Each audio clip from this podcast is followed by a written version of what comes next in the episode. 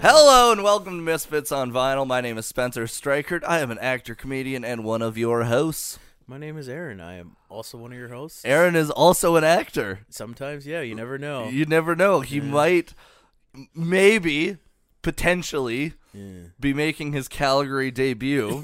Not my debut, but my return. Your return. Well, okay, Yes. but debut in that it's like not a school project. It's true.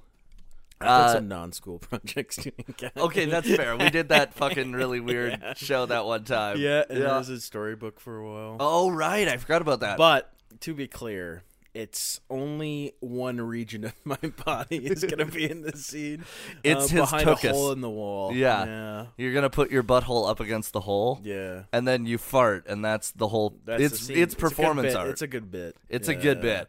I've been working on it for the past three years. Honestly, it's amazing. I didn't realize that Yeah. you could fart on command until then. It took time. It's like cue the Rocky montage. it took a lot of training, um, a lot of beans, um, quite a bit of beans. I've learned all the beans that ever were to exist, Like kidney beans and pinto beans, and pinto beans, yes, and black beans, black beans, red beans, yeah, red kidney beans, fava beans, some some some Heinz baked beans. yes.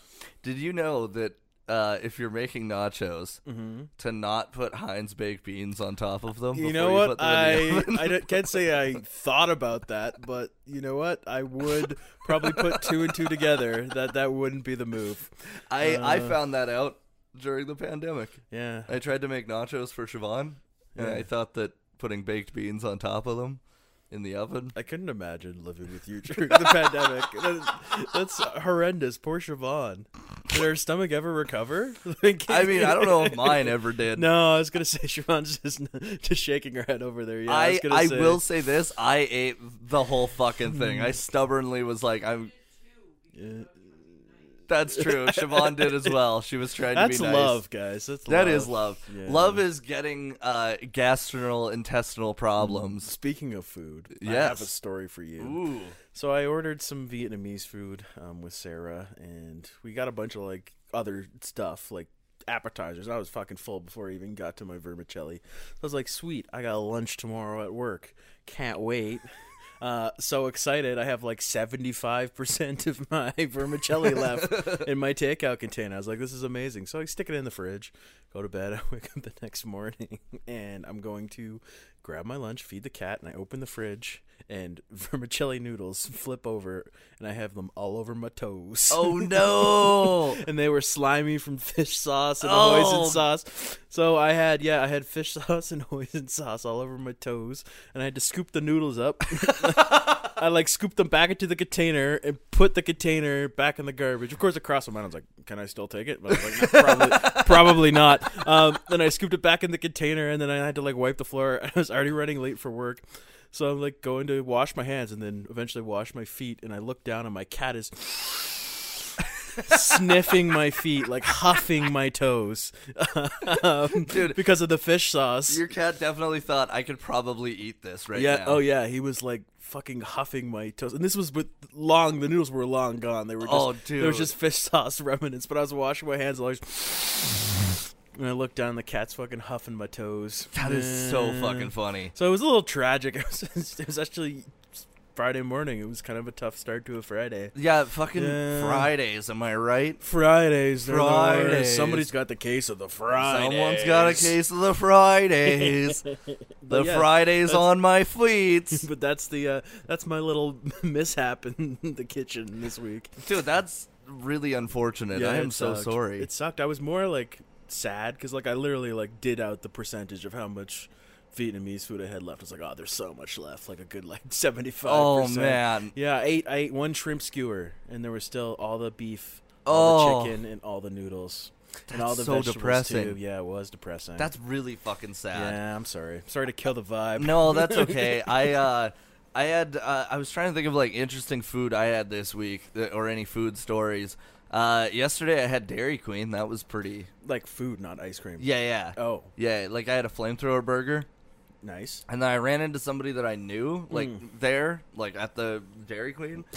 and uh, as I was talking to them, uh, uh, my order came up and they were like, "Oh, you got the burger? I always just get nuggets." I was like, "Yeah, I like to have diarrhea later." And then I left, and then I realized I'm like, I don't know this person like well enough to make the normal comments that I make around my friends. So this person, the last thing that they've ever heard me say is, "Yeah, you know, I like to have diarrhea later." I mean, I feel like they do too because they knew what's the go-to at Dairy Queen. So Yeah. for non-dairy related products, yeah. Which uh, honestly, like, uh, well, I I would say that the flamethrower burger is dairy related. Mm, yeah, I guess there's cheese on There's it. a lot of cheese. There's beef. Mm, Beef is a type of dairy. mm. They used to bring them in for when I was at when I was in high school. We used to have a TA lunch um, every week, right?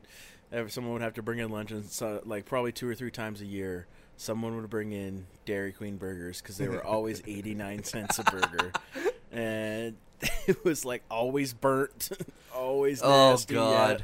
Yeah, and the buns were always hard in places they shouldn't be hard in. Yeah. Did you ever have like we used to have it because I went to a small town high school. We'd have like uh, like uh, pizza or like hot dog days. Like there'd be like a barbecue day, so you'd bring like a fucking toonie. No. and you'd get a get a hot dog. Oh. Nice. And you'd fill it out beforehand, like a week before. You'd put in your order, and then they'd go and get all their fucking uh, hot dogs. And the, the gym teacher would be out there like flipping fucking I mean, dogs. your your high school is so small. It's probably like one pack of hot dogs, it literally almost was. half half a pound of beef. except it was kindergarten to grade 12 no, okay, yeah, I, I i i was in one of those schools Lots of options for prom. oh god i mean you're not far off though that's because once you eliminate the people that you're related to and that's Yeah. only if you care enough Okay. about that Speaking of that, that's funny because I met this girl when I was living in Toronto. She was friends with m- my buddy's girlfriend. She was Icelandic, Ooh. and she showed me the dating app the the app Yeah. that actually tells you if you're related or not. Yeah, she was showing us at the table. She was like, "Yeah, so like when I go back to Iceland, uh, anytime you meet somebody, you like scan their QR code and it tells you if you're if you're related or not." wow Yeah, man, what a Dude, what that's a time. gotta that's gotta be so fucking unfortunate too. Like Well- well, your it's- options are limited. well, You're it's like, great if you find out you're related. You got a match. That's It's true. perfect. But what no. if the only match that you have is Helga? Yeah, it's true. Helga, I don't know if they name people Helga. In she's a Iceland. tough lady. Yeah. She comes out and hits the wood. from Reykjavik. Reykjavik! I don't think there's a clut in there. I think it's just Reykjavik. Reykjavik! Yeah, we'll go with that. We'll go with that. But anyways, yeah, they have to use this Bjork! dating app. Bjork! Bjork, yeah, Bjork! Dancer in the Dark. I honestly could not tell you a single Bjork song. No, I was actually named a movie she was in. Ah. Yeah, I, Lars uh, von Trier. I thought that Bjork was a was a was a man until right now. so I'm learning a lot. Yeah, Bjork is a woman. Ah, Yeah, that's interesting. there's a really great video of her. Um, punching a paparazzi. That's- that's how- you can also look that up in your spare time. I, folks. I definitely want to look that up now. Uh, okay, before we get into, I, I have something special off Yes, the top here, you but were before telling we me. get into this, uh, I just want to say a couple of things. I was in uh, uh, this weekend. I was in Okotoks on Friday night at Hubtown Brewing. I brought sixty stickers, and I ran out of all of them amazing. like everybody came up and was like i'll fucking take a sticker so uh and and if they didn't come up and say that i was like hey do you want one and they're like yeah and then they were like oh you have a podcast i'm gonna check that out so Nice. got some got some okotoks fans Hopefully, we have some new listeners. Hello, Hello, people from Okotoks. I um, am Oka stoked on you. Uh, and then, uh, and then last night I was at Rail Yard Brewing. nice. Uh, and both these shows uh, were with uh, friend of the show, uh, uh, Brittany Lysing. Nice shout out, Brittany. Shout out Brittany, and then also uh, the amazing uh, Lisa Baker, who I I'm sure uh, like people probably have seen her on TikTok. She's like uh, she's a n- newfie woman that like goes on fucking rants on TikTok, and they're Nice. fucking hilarious. And she destroys people in the comments. Um, dude, she fucking killed. But when I got on stage in the front row, I recognized this dude. I was like, who the? F-? I was like, oh shit! It was the guy. Do you remember like uh like uh, during the pandemic, there was a guy that got really big on on TikTok for uh like and his his handle was Calgary Mayor Elect Josh. Josh, yeah, dude. I don't know. I don't know Oh who my this god, is. he had the fucking best videos. He would call Jason Kenny Ken Babe, and like he'd like he'd yeah, he was so fucking cool, and he like shit on everyone. Like Nice. uh, it was it like he was honestly like he's like super fucking anti bigot and stuff, and just like one of the funniest creators on the platform though. But during the so he was talking to us afterwards. And I was like, honestly, dude, like I'm a huge fan. I'm like, I, I was like, I can't believe you, like I, you threw me off when I saw you sitting in the front row, right? Uh, but he was like, uh, apparently he had to stop doing TikTok during the trucker convoy because he got doxxed. No, he just not during the convoy. Oh. Like, like three weeks ago, he got sued, and in the lawsuit, like his wife's name, his kid's name, his home address were in it uh, on public record, which isn't supposed to happen, but the like lawsuit purposely put it in there. Oh And so fuck. People were going to his house, like egging it and shit. So he had to like get off social media, and he's moving right now. Oh fuck. Damn, dude, that's okay, fucked I up. did not know that part. I I only knew that like he got uh I- I only knew that he got doxxed because they were apparently phoning like his work Mm. and his work didn't care. They were like whatever, but then they started phoning his wife's work and like threatening her at work like That's it- fucked up, Yeah, death man. threats and shit Yeah. like it's fucking insane and like uh yeah, so that's super fucked. But uh, Josh said that he was gonna listen uh, to the pod, so I wanted to give him a shout out, and also Shout out, Josh. Josh is going to come to Tea House at some point and do stand up, and I'm Ooh, super that's excited about cool. that. That's so. cool. I was like, I, I like I said to him, I was like, I don't give a fuck. Like you can you can come do whatever you want there. Like I was like, it would honestly be great, and like, uh, yeah, eh, I will kick anybody the fuck out who comes to cause problems. I don't Man, give a shit. That's so wild that people fucking go that far with shit. Uh, I can't imagine, Pretty sure man. there's still a GoFundMe going because of his moving expenses, so I we can link that. Oh shit. Okay, yeah. Yeah.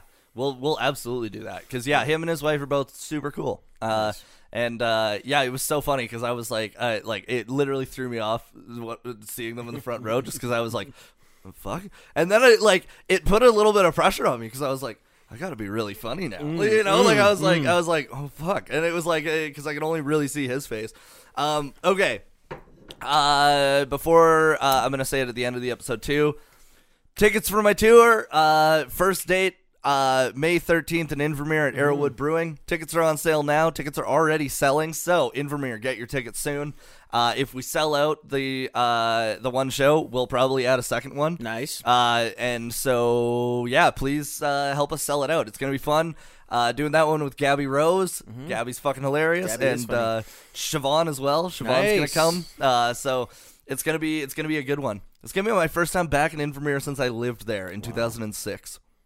Throwback. Throwback. Um, I want, one thing I wanted to say too, we were discussing internally um, about a really strong call to action. So, call to action.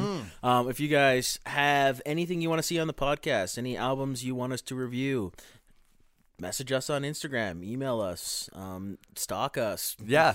carrier pigeon, whatever the fuck you want to do. Yell at me on the street. Yeah, yell at me, please. I, I, I actually really like that. So, um, uh, please, yeah, let us know if anything you guys want to see, want us to do. Um, obviously within limits. I, you know, can only get so naked um, on YouTube. So And- Oh, yeah, But when we have a Patreon, if you want us to, we'll jerk off on it. I'm just saying. I'm just saying.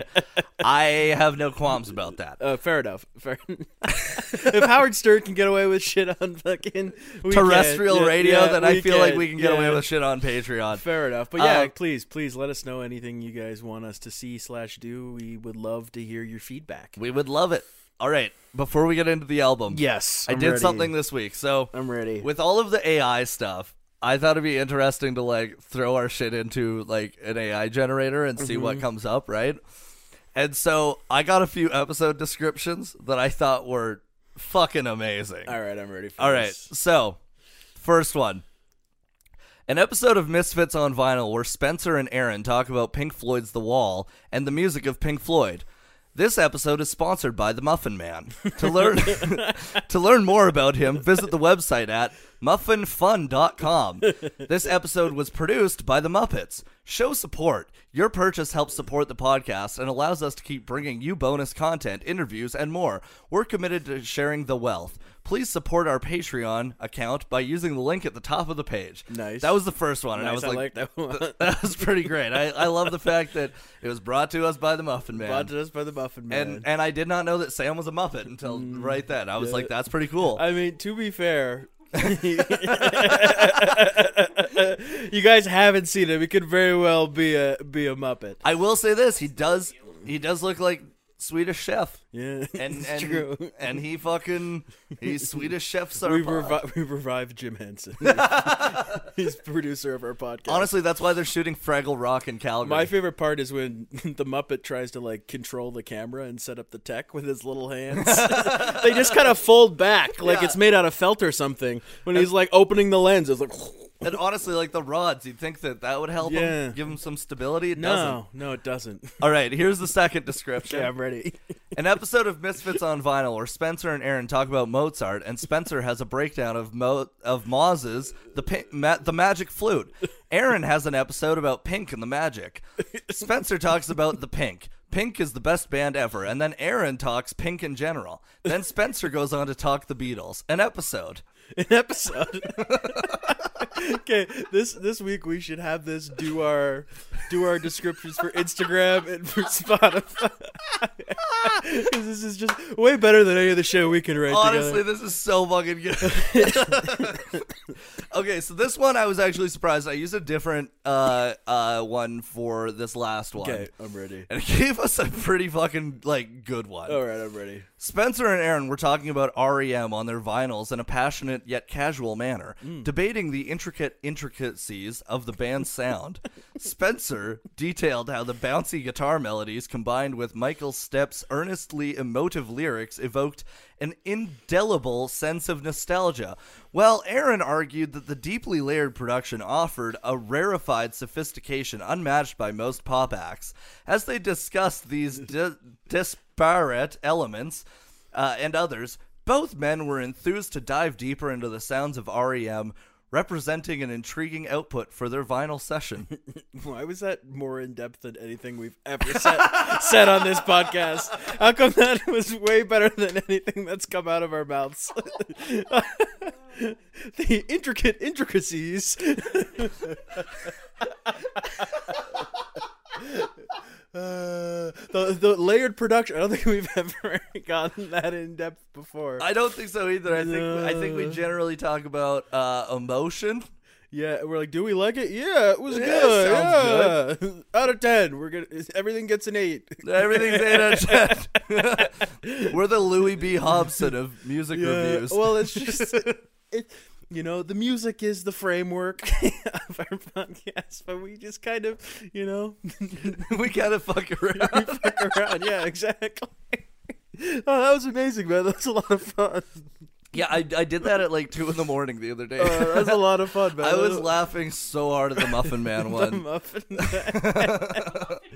uh, yeah, that last one was better than anything we could have ever written Oh, ourselves. a hundred percent. It was Mm. it was so good. Although I will say this, I would never willingly review an REM album. So I feel like Shiny, happy people Oh, God. holding hands.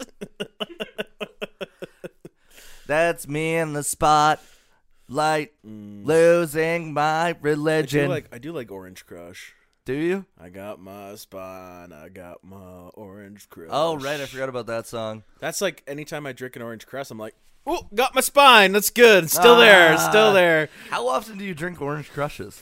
Not as often as I once did. I was never really a big Orange Crush fan. I liked the crushes. Um, and fun fact: they make crush in Newfoundland, so there were some Ooh. specific flavors. Did you have the Crush. pineapple? Yes. Yeah. that were only available in a couple different places in Canada. They also had birch beer. I don't know if any people have had birch beer, but it's like I've only had Aspen Ale.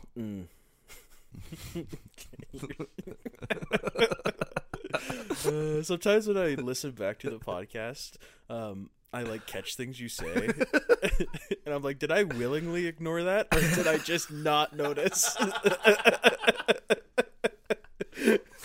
I I honestly honestly, I always think it's kind of willingly, and I'm like, that's fair. but I, I love it so much.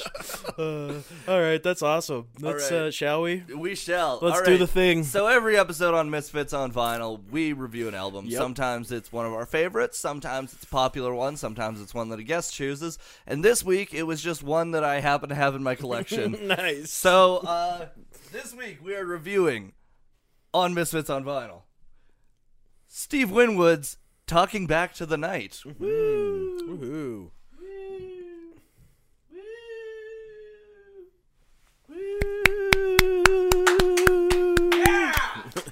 Yes, Steve. Yes, Steve, Steve. Stevie boy. Okay.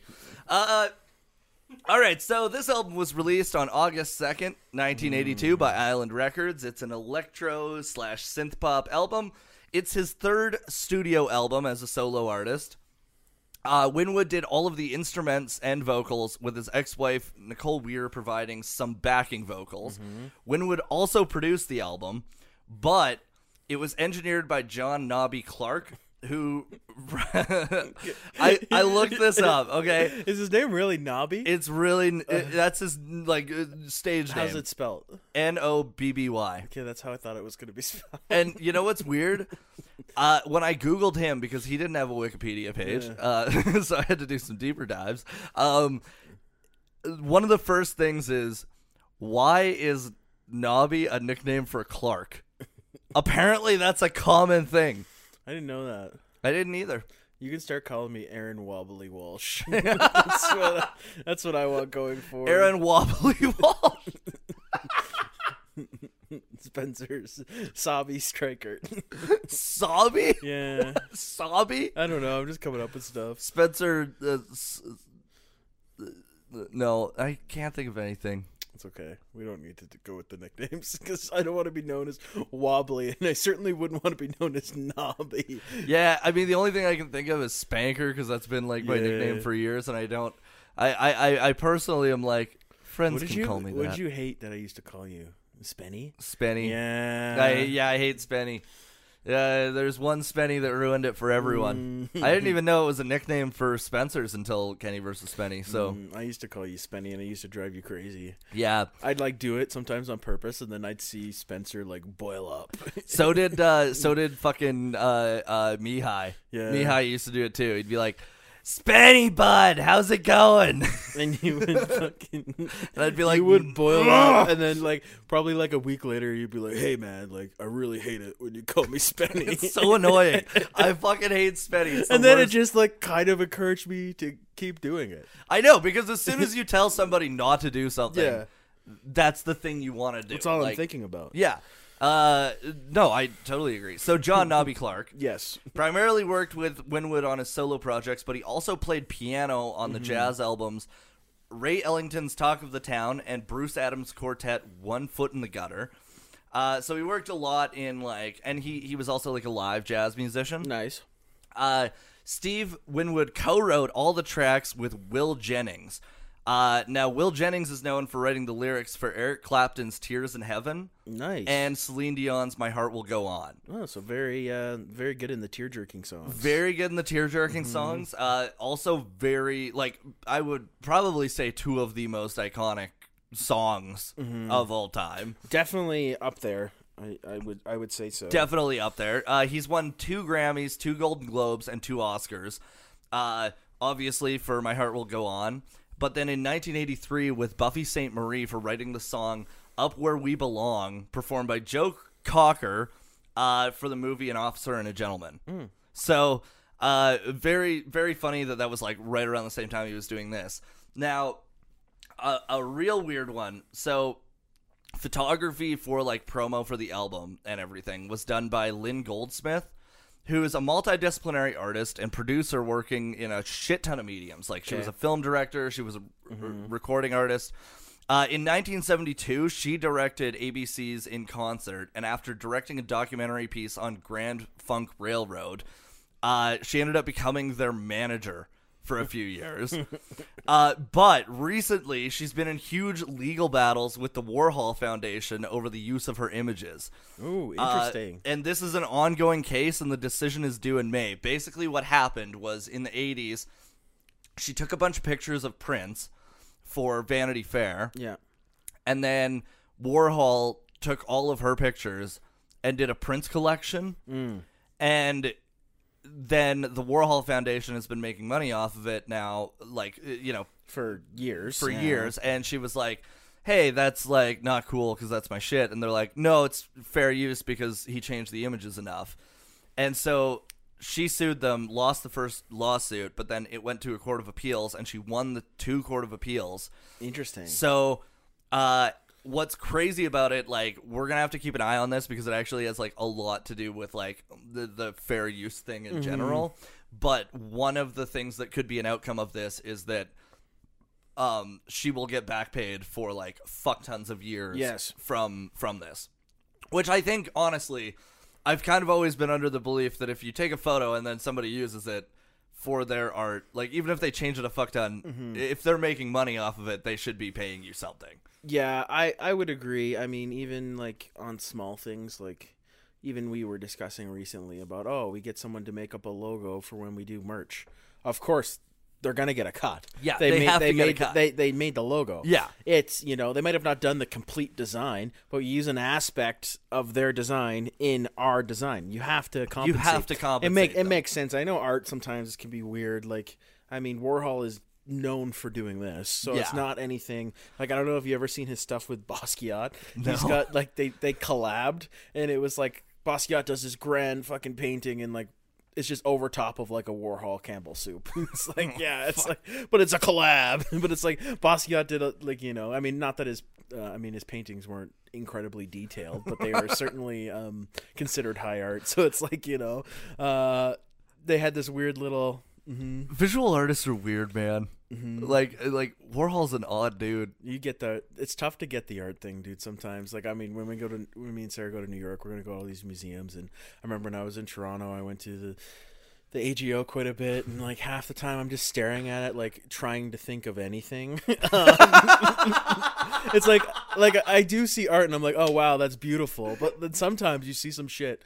It's like, oh okay, like interesting Oh, enough. a hundred percent and like and and honestly like most of the time the things that i think are cool probably have no fucking meaning Yeah. you know what i mean i'm just like some things will catch you like i like i was looking at a monet and it was really cool like all the different little fucking dots and how it makes a full i painting believe it's pronounced money money okay yeah, i was looking at money which of course my eyes went big Uh, but no uh, like some art yes you can you can appreciate it and like i seen the starry night that was pretty cool yeah um the the quintessence of memory or whatever like the melting clock one uh Dali. Yeah. it's like this it's small really it's really small. Um, I can can say it's probably like like a five by six. really It's tiny. It's super super small. Yeah, I, I walked by it and I was like, huh? I was like, oh wait a minute! like that's like one of the most famous paintings um, to ever exist. Dude, that's so crazy. Yeah. Did you know? Uh, uh, this is like because my favorite painting uh, is uh, Edvard Munch's The Scream. Yes. and uh, there's five different versions of it that are all technically the original. Really, that's weird. Uh, he did them like he did he did that painting like five different times. The first one didn't hit, second one didn't hit, third one didn't Hmm. hit, fourth one hit, fifth one he was like, I'm gonna redo it again. like it very weird. That is strange. Ah, well, we'll one day we'll dive into the art world. Misfits on canvas. Misfits on canvas. Yeah. Coming to you in 2024. We will tour some art museums and say what's good and what's bad. Honestly, that'd be so funny if we just like went to an art museum and asked people like, "What do you think of this?" Well, I'll be going to the MoMA and I'll be going to the Met and I'll be going to the Museum of Natural History. The Met is different though. The Met has like a lot of historical artifacts. Yeah. It's a little different, but the MoMA is just straight modern art. I, I think I've mentioned this before, but like one of my favorite things to do when I'm on the road is going to like these Yeah. small town museums and just finding out weird shit. Like, Sometimes they have museums about the most random as fucking oh stuff. my could- god, Yeah. there's a fucking gopher museum like an hour outside of Calgary. Oh, that's kind of worth going to. yeah, like we should do it on our I'd go on our for on that. our uh, uh, trip. I'd go for that. You'd go for that. Yeah, I'd Ah. go for that. Yeah. You're wearing off on me.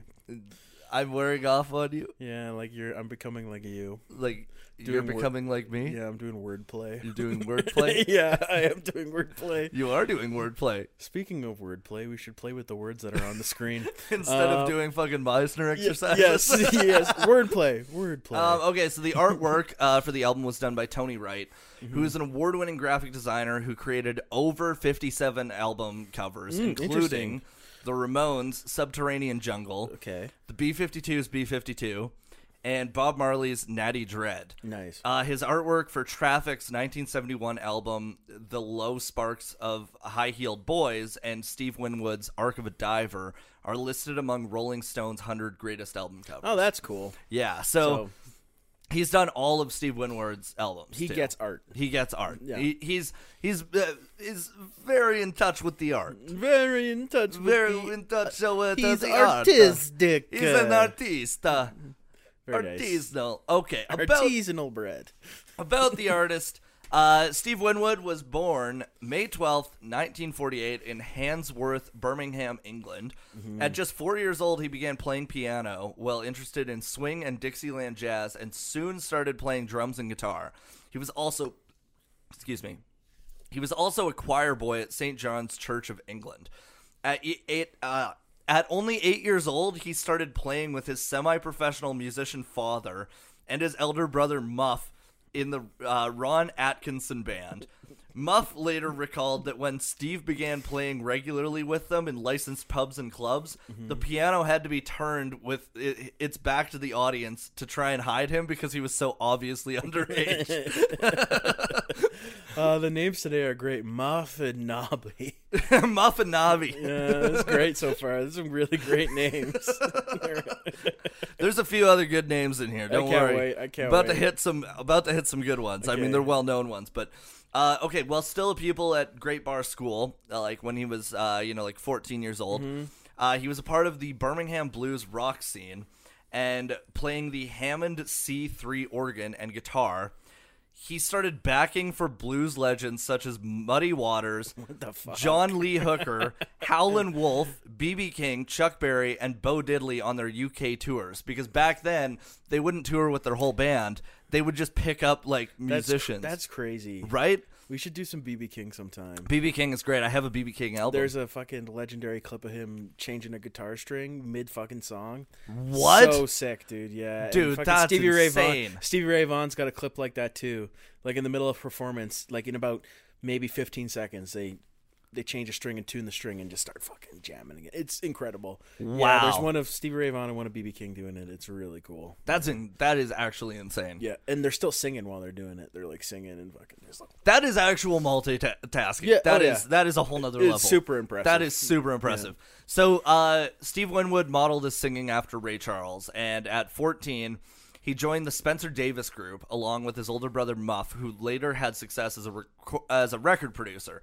Um, after Spencer Davis saw them performing at the Muffy Wood Jazz as the Muffy Wood Jazz Band at a Birmingham pub called Muffy Wood. You can't you can't make that shit up, dude. Muffy Wood Jazz Band.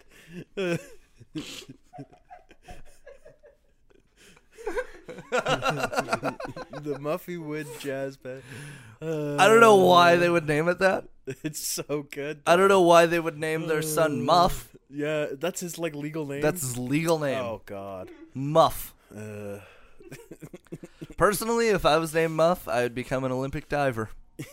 I was like trying to think of what it could be short for, but I was like Muffinland, Mufford, Muffert. Yeah, like, Mufford, Muffert. yeah. Mufford. Uh, uh, uh, uh, Muffin. The Muffin Man. the Muffin Man. It had the description perfectly. This episode is brought to you by the Muffin Man, Middle name is Mervin. Mervin. Oh, so his name is Mervin. Mervin. Mervin Muff. Winwood. what was it? Charles Nobby. No, uh, John Nobby Charles. John Nobby Charles. Amazing. Ah, you learned something new. So the group made their debut at the Eagle and subsequently had a Monday night residency there. Nice. Winwood's distinct high tenor voice and style drew comparisons to Ray Charles very early on. Uh, in '64, they signed their first record contract with I- with Island Records. In 64? '64. Wow. So he's like 15 at the time. That's crazy cuz yeah. Okay, yeah, that I mean cuz I always think of him as like an 80s artist. Like, Yeah. To think that he was in the game for a long time before that. Oh, wait until you hear the fucking crazy th- shit that's about to happen. right, all right, I'm so, ready.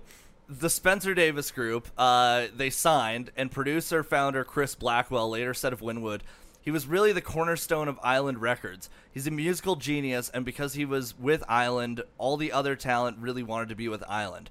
The group's first uh, record, a single, was released 10 days after his 16th birthday. Wow. The group had their first number one single at the end of 65 with Keep On Running. The money from this success allowed Winwood to buy his own Hammond organ, or Hammond organ, and then Winwood co-wrote and recorded the chart-topping hits "Gimme Some Lovin'," "I'm a Man," both with the Spencer Davis Group before leaving that in '67. Hmm. Wow. They've actually sold like mil- they had sold millions of records. Like they That's were crazy. so his first fucking dip into it after being like a backing musician for these big artists, Just right number 1 record. right number one records, and That's he's crazy. just getting out of high school. I mean, shout out to Island Records. We talked about them last week with uh, Nick Drake. Mm-hmm. So there you go. There's a little more background on Island Records. I'm sure we've touched on them before too at some point. I'm sure we have. Yeah, but um, yeah, there's another little connection there. That is f- so wild. See, this is how we do the podcast. We always find a connection from the previous. Mm-hmm. yeah, it's uh, all, episode. Mm. it's all linear. It's all linear. Don't worry, we're gonna go full circle. Um, okay. He then joined forces with guitarist Eric Clapton as part of a one-off group, Eric Clapton and the Powerhouse. Uh, the songs were recorded for uh, Elektra, but only three tracks made a compilation album, "What's Shaken."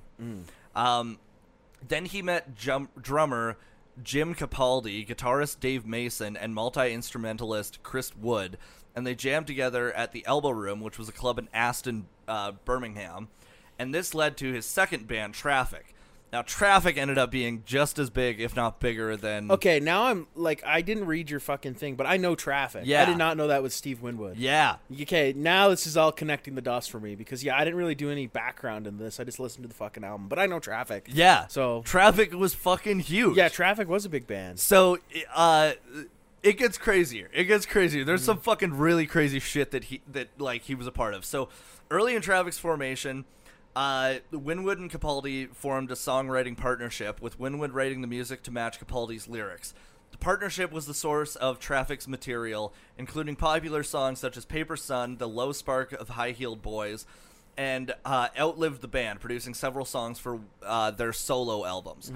Um, over the band's history, Winwood performed the majority of the lead vocals, keyboard instruments, and guitars. Uh, and he also frequently played bass and percussion. so he's just fucking hitting everything. Just doing everything for He's the doing band, yeah. Everything. Yeah. Like, uh, so then, while he was still in traffic, he was brought in by Jimi Hendrix to play the organ for Voodoo Child on the, What the fuck, Electric dude? Ladyland album. Wow. So this is still now he's 18. He's worked with fucking basically everyone. Okay, this one is very surprising, Right? Yeah, you because like no one really talks about Steve Winwood, like if at all. No. that, that's weird. Especially Wild. for all of the like crazy impacts that he's had. that's on crazy, music. man. So he's on Voodoo Child. He's on Voodoo Child, and then uh, in '69 he formed the super group, super group, super group, uh, Blind Faith with Eric Clapton, Ginger Baker, and Rick Grench. Uh, Rick Gretsch. The they was super short lived uh, because Eric Clapton was much more interested in their opening act, uh, Delaney and Bonnie and Friends. So Clapton left the band at the tour's end and then because of like the wariness with like everything else and like he was doing a million things he ended up leaving traffic uh, and retired to just being a session musician for a few years nice. um, so then, under pressure from Island Records, he resurfaced with his self titled first solo album in 1977, which was then followed by his 1980 hit, Arc of a Diver, which included his first hit solo, Well You See a Chance, and Taking Back the Night in 1982, or Talking Back to the Night. Um, both albums were recorded at his home in Gloucestershire uh, with Winwood playing all the instruments. Gloucestershire. Gloucestershire. Gloucestershire. So, so one thing you mentioned too, he's from Birmingham and he spends a lot of time in Birmingham. Apparently, I'm not saying this because I'm, I'm I don't know the metrics if we have any listeners in Birmingham, but apparently the Birmingham accent is the worst of all the English accents. I have heard that too. Yeah, that is a rumor that has gone around. I have Um, heard it is very fucking bad. I met someone from Birmingham, and he didn't seem to have that terrible, like terrible of an accent, but he was also very well traveled and hadn't lived in Birmingham in a very long time. It sounds like somebody doing a really bad British i- impression. but for, for, for my opinion, is if it's worse than a Scouser, you have some serious fucking Oh problems. fuck! the Scousers, dude, like are terrible. Fucking fight you, me mate. head, me head, me head. Me head, me fucking head, Yeah, you're, you don't got it, but uh, me fucking head. a Scouser uh, accent. hurts I, I in always do this. Boston. I always do this. Fucking shotgun. That's the one I- Fucking when I do shotgun. a, to do a Scouser impression. Come here, fucking shotgun. That's the best I can do. Um, but yeah, if it's worse than a Scouser's accent, uh, I don't know. But he sings pretty good, so you know he doesn't have the Birmingham accent for that. He doesn't but have it in his in his singing, which rumor, is amazing. Rumor to be told, it's the worst of all the English accents. It's actually kind of impressive because you don't really hear his accent. It- well, he honestly he sounds a little bit different in all of these groups. Yeah. Like you, you can't. And I mean, granted, when he was in the Spencer Davis group, he was going through puberty, so of course he's fucking. his voice is changing. Yeah, he's not sounding exactly the Man, same on what- Give Me Some this Love. is incredible so far. I mean, I didn't know all this stuff about Steve. Yeah. Uh, that's it's nuts. fucking insane. So in 1986, he traveled to New York for his next album project, uh, where he enlisted the help of a uh, bunch of stars to record Back in the High Life uh, in the US. And the album was a hit. It topped the Billboard 100 with Higher Love. It Mm. earned two Grammy Awards for Record of the Year and Best pop mi- uh, vocal performance.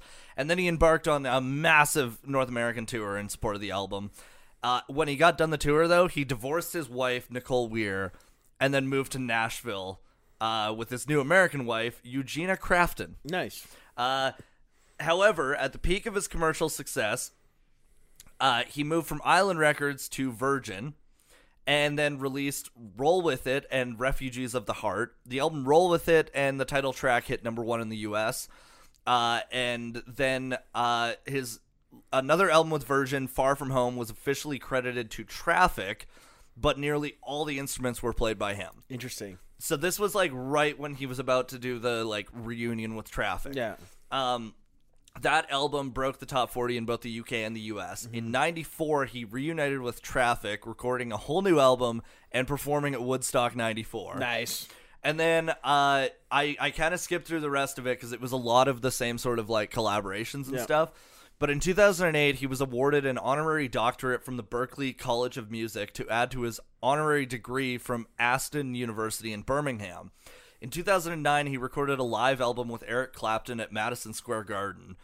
On the 28th of March 2012, he was one of Roger Daltrey, Daltrey's special guest stars for an evening with Roger Daltrey and friends, uh, which was in aid of teenage cancer. And then in 2013, he toured with Rod Stewart. Mm-hmm. 2014 with Tom Petty and the Heartbreakers. Nice. And then in 2020, he was supposed to go on tour with Steely Dan. That'd have been sick. Dude, that would have been so fucking cool. See, I seen Rod Stewart in concert.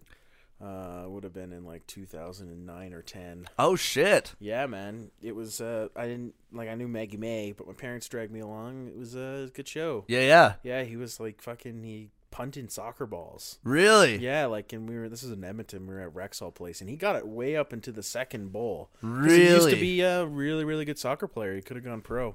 Wow. Rod Stewart. Yeah, but yeah, he was just punting. He's like fucking seventy-five years old, just drop kicking soccer balls. Fucking. So then I got the question, then the obvious one. No. Do you think he's sexy? yeah, I think he's got hot legs. Yeah. Yeah. Do you want his body? yeah. Well, tell him, honey. Let him know. if you want my body. and you think I'm sexy? Come on, sugar, let me know. Let me know, baby. All right, getting into the notable tracks here. Uh, Valerie, that's Give me like phlegm. that's the big one. Yeah. Uh, it when initially when this album came out, it was number 51 on the UK charts, number 70 on the US Billboard Hot 100. But then in 87, it was re-released and remixed sort of, but it was more of just like re uh redoing like the sounds on it like in terms of like uh, re-leveling it uh by Tom Lord Ang- uh, Angle and that single reached number 9. Uh, on the Tonight Show with Jimmy Fallon, The Roots covered it in 2017 for Bob Odenkirk's entrance Nice. and a sample of another remix of this called "Call uh, Call on Me," which was released in like 2006. Mm. Yeah, Eric Prids. Yeah, that that uh, sing or that remix was used in Chris Brown's "Pass Out" from his 2009 album "Graffiti." Nice. So uh, that song has had like a surprisingly long Yeah. life. Uh, Um, doesn't um, doesn't Kygo have a remix too of Higher Love? Yes, of higher love. Yeah, yeah, yeah, So like, and and he's getting a lot of remixes nowadays because of like, I think because it's so like fucking of its time, Mm-hmm. and it's it's very simple to like, it, it, it's a basic tempo. Like all of all of these The songs. Call are- On Me remix though, that was a pretty big fucking hit. That Like, was a- just uh, by itself, like oh yeah, minus the Chris Brown shit, which you know we don't have to bring him up ever again. Uh, no. um, that's a we had to bring up one each episode. uh, Yeah, one we One got each Chris Brown, episode. Yeah. Yeah, but yeah, no, that's um, that's a, we were actually me and Sam. I put it on the way over. I was like, this is a fucking killer remix. yeah. It's like you remember this fucking tune? It's Yeah. fucking good. Yep. Um, okay, so the other the other songs on the album that kind of stand out, uh, "Big Girls Walk Away." There's a well, there's a candle burning. Uh, Mm-hmm. well, there's a candle burning is like just like fucking so funny to me because it sounds like it should be in the intro of an '80s rom com. and then uh, uh, still in the game, and there's a river were both used in Miami Vice. Nice. There was a river. I like that. I didn't mind that track. Yeah, I I I, I wasn't uh, I was not opposed to that one. No, um, but this album is so of its time. It's dude. so of its Holy time. Holy fuck, man! I, we can answer the does it hold up? No. yeah, no, Like, yeah, absolutely not. Um, okay, all music, uh, like the aggregate Yes. Mm-hmm. score for this. We're getting into reception now. The aggregate score for all music sits it at a three out of uh, 5 Mm-hmm. Initially, it got a two out of five out on the Rolling Stone. Now, here's the thing. I I mean, we kind of gotta, we always gotta push back on the Rolling Stone a Yeah, little we got bit beef. but I I don't necessarily disagree, but I do feel like it's like a t- like it it's like a halfway. You know what I mean? Like it's not good, but it's not bad. It's just very fucking of its Mm. I time. don't know. Like, it really wanted me to like when I was listening to. it, I wanted to get into like a Pontiac Trans Am and Yeah, yeah. fucking, like Rip the sleeves off your shirt. Yeah, oh yeah. Fucking cruising down the fucking street at sunset, thinking, And, Mm-hmm. like, beach off to the left. "Oh Yeah. yeah, yeah, and, dude, like, eh, rip your shirt off, play some fucking beach volleyball with the boys." thinking about if the fucking Russians are gonna nuke us. Yeah, yeah. It it definitely put me in that mindset. dude, and and seeing Reagan everywhere. Yeah, Yeah. No, I I hundred percent agree. You know, I would be like, yeah, trickle down, trickle down, Trickle down. Um, uh, okay, so uh, Paul uh, Putterbaugh. Butterbaugh. Putterbaugh. Another one. Uh, man, this is a full of weird names. How do you album. spell Putterbaugh? Uh, P U T E R B A U G H. Hmm. Putterbaugh. That's uh, that's not how I thought. The way you pronounce it, I thought it was P U T T E R B A B A H. Putterbaugh, Putterbaugh. Putterbaugh. I like it. You- I like it. It's like a Boston soccer player. Putterbaugh. Putterbaugh in the net. Putterbaugh. No. uh, you always got to work in your Boston accent. All right, so uh, uh, uh, Putterbaugh said the album is you were tempted. for the most part, a bland, easy listening electropop rut. Uh, Christgau's record guide to the 80s gave it a C. And on Discogs, which I've been doing a lot of our research from Discogs actually, because they, they have like pretty detailed, like, Yeah. y- you know, uh, if you go through somebody, you can find all of the albums they worked on. Um, the r- user reviews on that gave it 3.48 out of 5. Okay, Um, that's pretty mid. that's pretty mid. Uh, it was number 28 on the US Billboard 200, number 6 on the UK albums chart, number 7 in Norway. It charted basically everywhere, and it was certified gold in Canada. Nice. Now, uh, getting into the criticism here. You kind of summed it up pretty well. This entire album just sounds like the soundtrack to a generic 80s sports film. Mm-hmm. And, like, don't get me wrong, there's songs on this that I do have in my, like, rotation.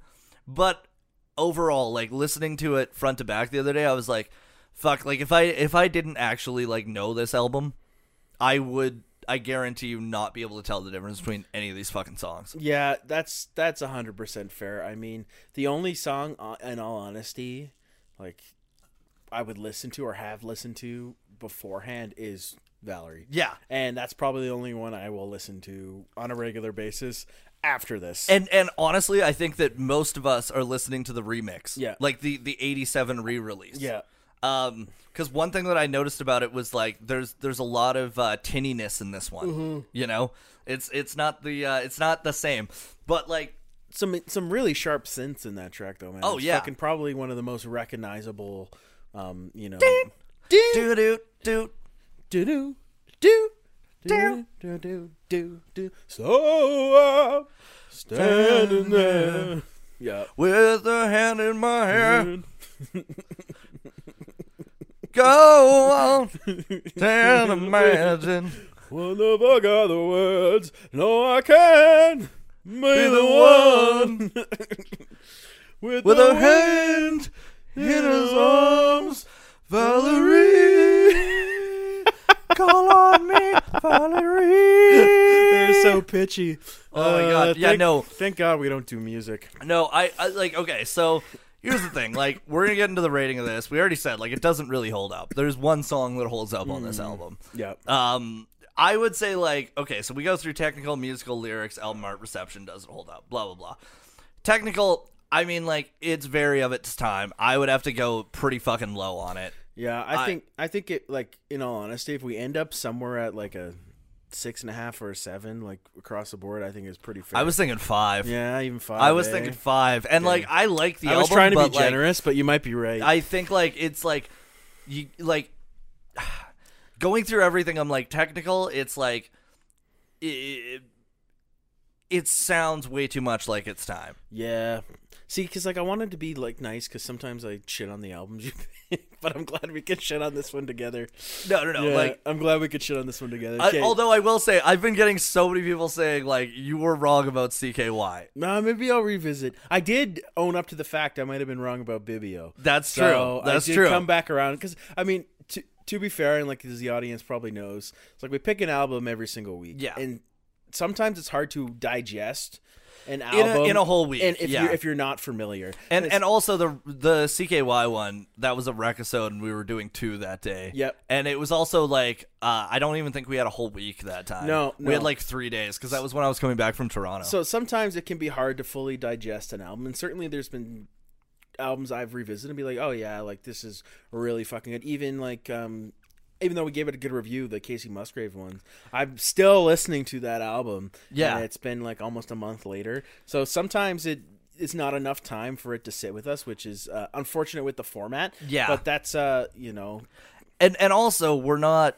uh you know like we're not like Anthony Fantano like we're not we're not uh, listening to an album front to back like three times going over like each fucking thing and then like writing a script No. about it you know I, I'm listening to it in the car. I'm listening Yeah. to it when I'm playing video games, trying to just get a feel I'm kind of going through my day to day life and seeing where it fits in with my day to day life too, you know. Which I Mm-hmm. So- mean, that also eh, I think that helps with discovering some types Mm-hmm. of music, and I think it also hinders others. You know what I mean? Like, because I listen to a lot of music when I'm like walking places or if I'm like going to the gym, and uh, uh, so if I'm like if I'm listening to an album in the gym and it's a fucking slower album, Mm-hmm. I, I'm not gonna be as into it. You know? Yeah, so certainly that can affect ratings. And like I said, I'm I have owned up in the past and said, you know, actually I have to correct myself. I did really like that album. So maybe CKY um I will warm up to at some point. Honestly, really haven't listened to it much since then. uh, but I don't think this album, the Steve No, Winwood this album, one- is one that I will really warm up to. I don't think so either. Like and and like I said before, I do really like the album, but I also am like I'm kind of a, a, a, a an 80s fuckhead, you know? Well, Like there's- I I'll there's listen to much- There's stupid much better synth pop Yeah. records from the '80s, and you know, there's better. I mean, you could say Valerie is one of the best synth pop tracks of the Yeah, 80s. because I but- think it's been listed on like uh like the re-release was listed on like Rolling Stone's like top 100 Yeah. songs of the 80s. You know, yeah, like, so that that certainly could fall into that category, but the rest of the songs they're really yeah, they're not they don't even come up on radio on an 80s radio station. no. Yeah, so, So technical, I would go. I would honestly go like three out of ten. 3 out of 10. I'd go three out of ten. Musical, I'd go probably six or seven out of ten be- since he did everything himself. Yeah, that you got to give him Oh. And- respect for. and, I'll, go, I'll like- go. I'll go a six, six point five. Yeah. for his because I mean, even that's something he's done through all of his career. So, but and yeah, his voice is still amazing. He does have a great voice, Like he's yeah. got an amazing voice. it's unique too. I mean, it's not a voice that you would hear in popular radio nowadays. You can certainly hear the church, um, sort of Yeah. uh, growing up singing in a church sort of thing. He's got a very big, um, you know, and he's got that like choral fucking Yeah, you know, the choral oh, voice. Yeah, so it's not something that you would hear so much on the radio anymore, or even like really past the '80s. Yeah. um, but you know, it's uh, unique for its time, and it's certainly a nice voice. And there's also like a lot of like I think that nowadays we have a lot of like sing talky Mm-hmm. uh, artists, or we have like the Adele like belt it the fuck out Mm-hmm. artists. But there's not really that middle ground, which is kind of what this falls Yeah, into, you know. yeah. Where like he can have like almost a sing talky verse, but then have a chorus where he's just hitting notes that you're like, wow. Mm-hmm. Um, and and that sort of I guess difference in a song makes me think musically it's a little bit well, even more the, impressive, the big, you know. the uh, big male voice isn't really. A, a- a, Yeah. thing as much. Even like if you look in like rock music or indie rock music, it's almost a soft, softer male voice is yeah. Yeah. the the thing rather than a big, powerful. Um, literally Matt Anderson is like one of the only ones that Yeah. we've looked at that I would put into like that big male Like, voice. yeah, and I mean outside of like R and B, R and B, there's lots of Yeah. powerful male male voices, but it's uh, certainly for pop music. Um, a- a- at least by today's standards, it would be different. Yeah. Uh, I know back then there was lots of powerful male voices. There was yeah. I would say okay, so going on with the next one, Mm-hmm. lyrics, I would I would I would give lyrics a, a, a bit of a higher rating because like there there is like the- I'm saying higher because the rest of it is going to go downhill pretty fucking quick. Like I'd say like 7 out of 10 on lyrics. Uh like I think that there's some lyrics that really do stand out. Uh and I think like but again, they are very dated. Like you know, like oh, well, there's a candle burning. You're just like, like eh, I'll be waiting Yeah, for your love. Uh, you know, like there's like, but uh, uh, at the same time, very dated to that time, and it was like kind of that transition time too between the '70s and '80s where the the ballad changed completely. Um, I would go. I'd say I'd me- I can go. A, I'll go a seven on lyrics because I know it's like you said, it's about to go a little, little more downhill. Yeah. Um, I mean, I want to give him a fair grade, but it's tough sometimes. Like we said before, with the rating system, sometimes you can get some skewed. yeah, Um, you and know. and also like uh, it sucks because I'm like if if we were going over like Arc of a Diver or uh, a Traffic album Mm-hmm. or uh, the album that Higher Love was on, Yep. I would probably be inclined to make this like an eight out of ten album. Mm-hmm. But uh it it's this album, Yeah. you Yeah. know. Um, okay, album art. I mean, I can appreciate the guy that made it uh, and his his influence on other, uh, you know, uh, styles. You know, um, when it comes to uh, you know his work with like the Ramones and, and Bob Marley and, and and everything. But that being said, it doesn't. Looking at that album cover, I would not pick it up out of a bin unless I knew it was Steve Winwood. The font on the back is horrendous. Have you ever heard? Oh Jesus look Christ! at the font on the back. I That don't know if is you're, you're a big very bad. you're a big font guy, but uh, yeah, that the font on the back is pretty fucking shit. That's like bolded all caps Comic Sans yeah, oh yeah, with a with a border on it. yeah, no, no, Not good. no, no. Um, interesting album art certainly. I don't know if it really suits the tone of the album no. whatsoever, and Um, it doesn't it's it, like it's it's eye catching for the wrong reasons you know like i'm like like i didn't even until this week really realize what the album cover looked like because i bought it at a record store and just was like oh i like steve winwood you know so so my, my question is there's like these eh, like Chinese or Mandarin writing. Like, is that not very racist? Oh Jesus shit. yeah, is that like they have a very um There's also a very stereotypical, I think, uh, African American gentleman Yeah. in the front there. Um, there's a lot of this that is very not uh, could be considered uh racially insensitive. insensitive to say the, the least. shopkeeper at the Chinese restaurant is very uh um Oof. Okay, so uh, two out of ten on Elmart. Yeah, two out two of out of 10. ten on Elmart, and then There's reception. a horse. Reception. They gave it a like you know it's it's basically sitting at a three out of ten. yeah. So yeah, does it hold up? No, No, I mean the one track does. The but you one can't- track- that that can't carry the whole album. no. so So, I'd I'd give it yeah. This is a five out of ten. five out of ten. It's yeah. it's right down the middle. I mean, like I say five out of ten because like w- there's one album that we're gonna do soon that is hundred percent a one, Yeah, and and you know like which is which is nice too to mix in a couple bad reviews. It, one thing I found tough with Guess is Guess all love their albums and they're like, oh, give it a ten, give it a ten, Yeah. give it a ten. And it's like you know, I don't think it's all a ten. No, and Yeah. and especially like uh uh what I what I think is funny is like I mean the Arkells one I I agreed on. I was like yeah, hundred percent. Let's fucking go. Let's go high on this. Like Mm. this is a good album. But then uh with Casey Musgraves, it was so funny when Jack was like. You know what? It's all gonna be tens, and then the more that we started talking about it, the more his fucking numbers started dipping down, and I was like, "We're breaking you. We are breaking you, and you We're are breaking him in. we're breaking you in. You're not going to love it as much now that we've talked about it like this. We're ruining this for Hmm. But I you. love it more now, so it's a ten. I do love it more now it's too. a ten now. honestly. It's ten across the board. I've been I've been listening to it on fuck ton. I'm just a dime store cowgirl. Every time Sam gets in my truck, it comes on. Oh, I'm ever gonna be. Dude, the fucking hair flip there was too cute. Uh, you guys miss out not seeing Sam because Sam makes me laugh so He many is times so during the fucking funny. podcast, uh, and you guys don't get to understand what I'm laughing at. So it sucks to suck. Unless it's the fart, because then they can True, hear that. Yeah, the fart was legendary. That was pretty fucking legendary. And we're gonna bring it up over and over and over because We're- Sam, Sam turns red like a tomato anytime we bring up the fact that he split his cheeks right on our Yeah. fucking show. And, and and like and like it echoed through the sound yeah, case. yeah, he leaned back. Even the people that were all the way in Los Angeles, they heard it. Yeah. not even through their speakers. no, they like- just fucking heard it. yeah, it's like a 4.2 magnitude Yeah. Uh, earthquake hit hit Los Angeles, It was shook the building. Yeah, on on on on the on the the the the the, the, the seismic scale. Yeah, on the s- the I was con- trying. I was fucking that up so bad. I'm so sorry. That Oh. you I shifted. was the reason of that serious. You lit. yeah. you literally shifted the tectonic plates with your ass cheeks. Holy fuck! Shout out to all the people in Turkey and Syria. Oh god! Now we have to have a stinger for that. no, no, we're good. Shakshuka for breakfast today. It's fine. Uh, It's good. the- what? What? Shakshuka, It's a Turkish breakfast. Nice. Ah, I had- okay. I had turkey on Thanksgiving. We're all good. that's yep. I my favorite candy is a Turkish delight. Nice.